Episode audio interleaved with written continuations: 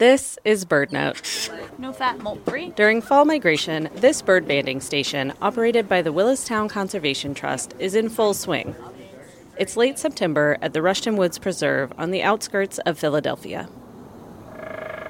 Led by licensed bird banders, a team of volunteers catches birds using mist nets, eight foot tall nets made of fine nylon string that practically disappear when strung out between poles.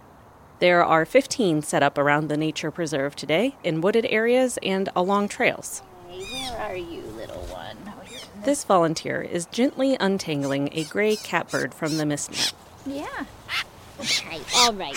Each bird is put in a cloth bag and carried to the banding station, a small covered wooden platform. There, a bird bander affixes a small metal band around its leg. The team measures different aspects of the bird. Age, sex if we can, the fat accumulation, the bird's weight, 40.9 grams for that bird. When this catbird is spotted in the wild or caught again at a banding station, it gives researchers insight into the movements and lifespan of this individual. Compiling records for many banded catbirds helps keep track of the whole species.